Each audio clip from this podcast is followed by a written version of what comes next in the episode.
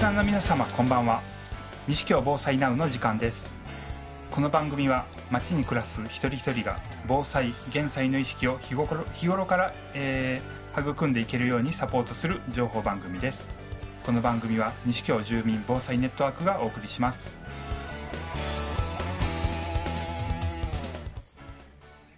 本日のゲストは西京区役所地域力推進室総務防災担当の野田係長です。よろしくお願いします。よろしくお願いします。はい、えー、では早速なんですけどもまずはじめに西京区役所地域力推進室総務防災担当ですね、えー、というのはどんな部署なんですか？はい、えーと、ちょっと言いにくい名前ではあるんですけれども、はい、あの私の所属しています西京区役所地域力推進室、えー、総務防災担当では、えー、西京区の魅力と文化を発信するためのイベントの開催や、えー、西京区民のまちづくり、えー、活動の支援えー、西京区における選挙や、えー、統計調査業務、えー、区役所内の庶務的な業務全般など幅広い仕事を行っています。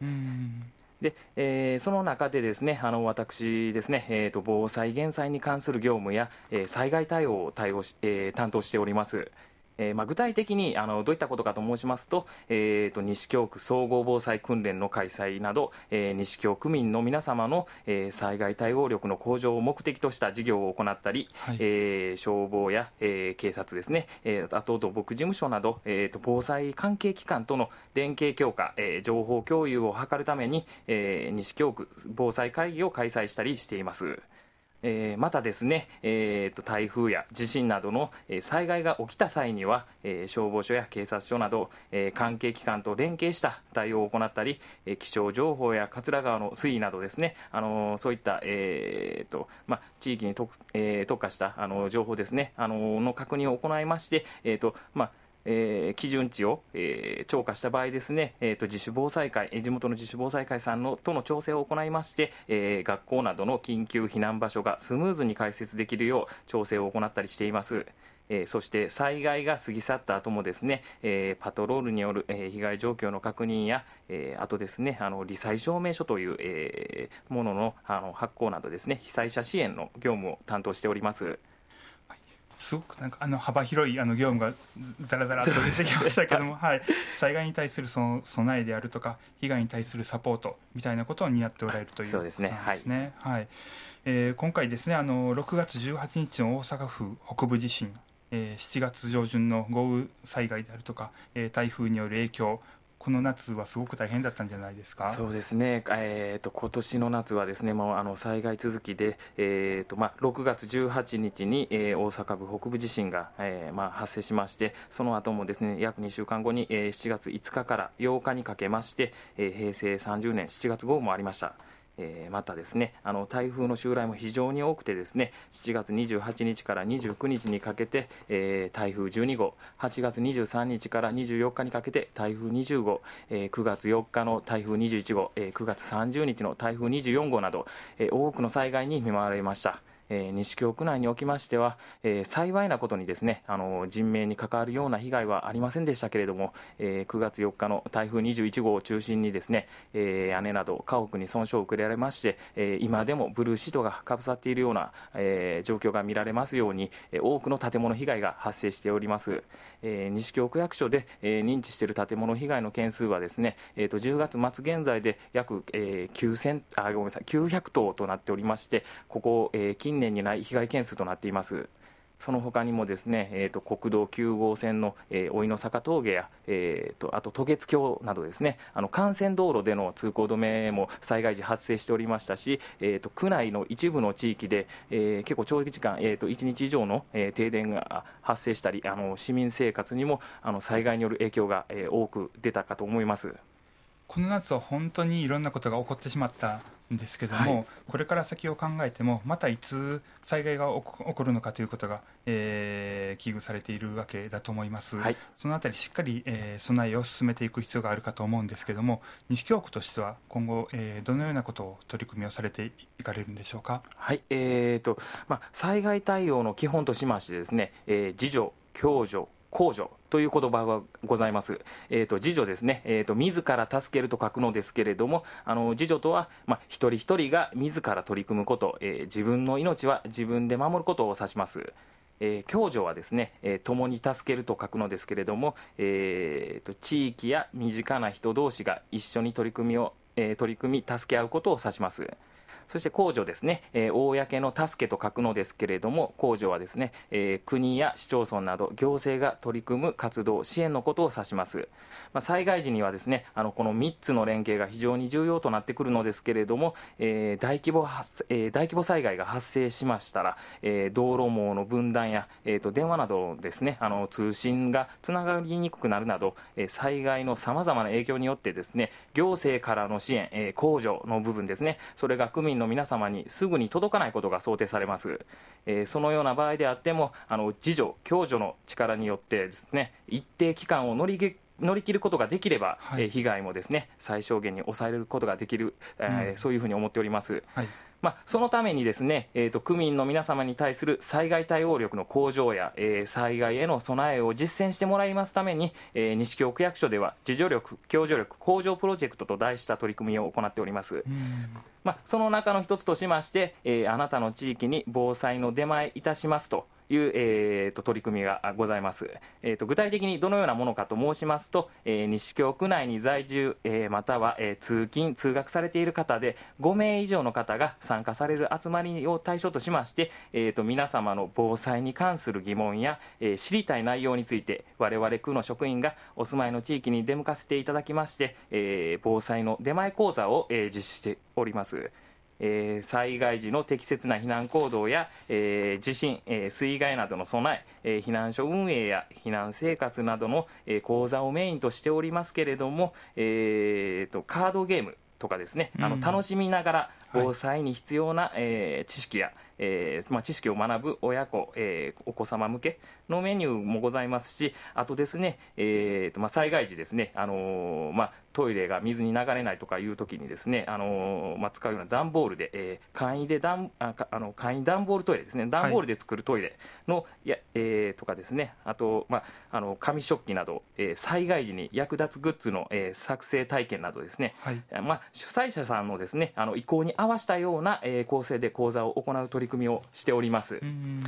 まあ、今年度ですね、あのその、えーと、防災出前講座の中でですね、あの手話サークルの集まりでしたり、あと老人ホームあの行かしてもらいましたり、えーと、地域の、えーと、民生児童委員さんの、えー、会議などですね、あのまあ、今まで合計今年度は、えー、17回、えー、延べ550名の方に受講していただいております。まあ、申請はですねあの随時受け付けておりますので、えー、とまずは西京区役所の総務防災担当の方ですねあのご相談いただければと思います。よろしくお願いします。なるほど。まあ、それ以外にもですね、えーとまあ、地域の自主防災会さんが、主催されます学区の防災訓練、まあ、大体ですねあのどのエリアもですね年に1回ほど行われているかなと思うんですけれども、まあ、そういった自主防災会さんが行われる、えーと、防災訓練ですね。あの、まあえーと、地元さんと連携しまして、えー、避難所運営訓練や、えー、災害用マンホールトイレ設置撤去訓練。あとペットの受け入れ避難訓練などですね、まあ、避難所に関する訓練内容の、えー、企画立案、えー、企画提案や、えーと、訓練指導、えー、訓練に使用する物品の貸与などですね。あの地域の皆様に向けたあの防災訓練の、えー、支援を実施しております。えー、とまたですね、あのまあ、今年なんですけれども、えー、と西京区桂東学区の、えー、自主防災会さんがですね、あの7月27日に開催されましたですね、えー、と防災訓練、えーとまあ、防災と音楽というベロというあの訓練がございまして、はい、まあ、それにおきましてあの西京区役所でもですねあのハザードマップですねのその周知啓発や、えー、個人備蓄の推進を目的としましたあのブース出展をさせていただきました。えーとそうですね、あの西京住民ネットワークの皆様にもですね、はい、あのその際ですねあの防災と音楽という音楽の夕べにですねあの参画していただきましてそうでしたね、うん、はい、で夏休みということもございましてあの、まあ、児童の皆様小学生の皆様に対して、えー、ですねあの防災紙芝居や、えー、紙食器作り体験などのブースですねあの出展していただきました。あのその際はありがとうございました。はい、まあ、あのこのようにですねあの区民の皆様一人一人にですね、えー、少しでも自助共助の意識を高めてもらえますように、えー、西京区役所では地道な取り組みをしております、えーまあ、あのそういった中でですねあのまああのまあ、西京区役所こういう形やらせてもらってます。はいこういったあの区のサポートなんかを受けながらも、えー、我々いろんなねあのサポートを利用しながらそれぞれの自助力というかいうものを高めていく必要があるということですかね。あはいそうですね、えーとまあ、あのそうですね。あのそういった形で一緒に頑張っていきたいと思います。はい。えー、私たち住民もあの、えー、今ご紹介いただきた、えー、住民防災ネットワークの方としてもそういうことをやっていきたいと思いますし行政と連携しながら、えー、できることやれることをねどんどんやっていきたいかなと思っております。はい、はい、えー、ぜひ一緒にあの区の方ともね行政の方とも手を携えてやっていきたいと思います、はい、よろしくお願いします。はい、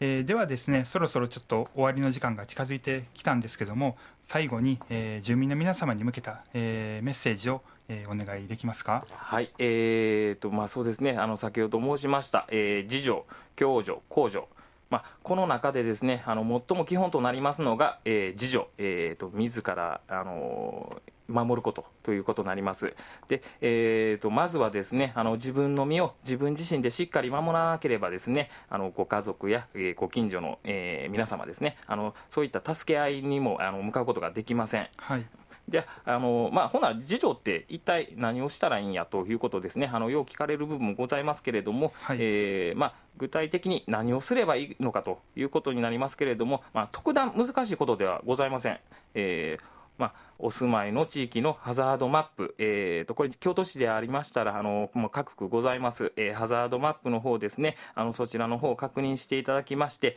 えー、災害時の、えー、避難行動、まあ、こちらの方ですね、あのじしっかりとですね、あの事前確認をしていただいたりですね、あとですね、えーとまあ、家族との安否確認の方法を事前に決めておく、うん、まあ、そういった内容もございます。で、えーと、あとですね、あの家庭内の、えー、食料備蓄、えー、で、えー、災害時に、えーまあ、持ち出すですねあの非常持ち出し品の、え、事前の準備ですね。あのこれをしていただいたり、え、地震で家具が転倒しないように、え、家具の固定をしていただく、まああの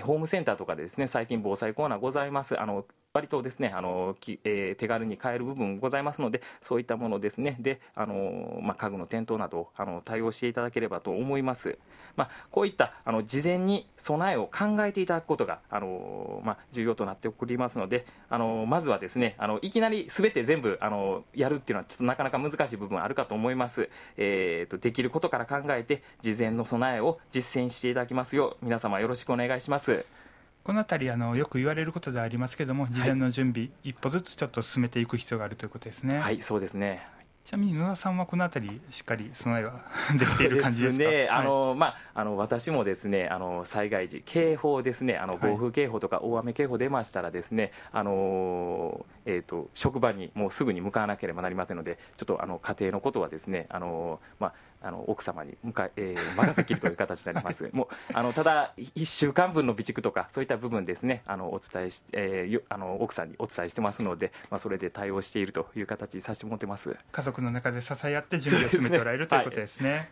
はい、はい、ありがとうございます。えー、今週のゲストは、えー、西京区役所地域力推進室総務防災担当の野中係長にお越しいただきましたありがとうございましたありがとうございましたはい、えー、次回は12月5日水曜日7時から、えー、京都市、えー、防災危機管理室からゲストをお招きしてお送りいたします。お楽しみに。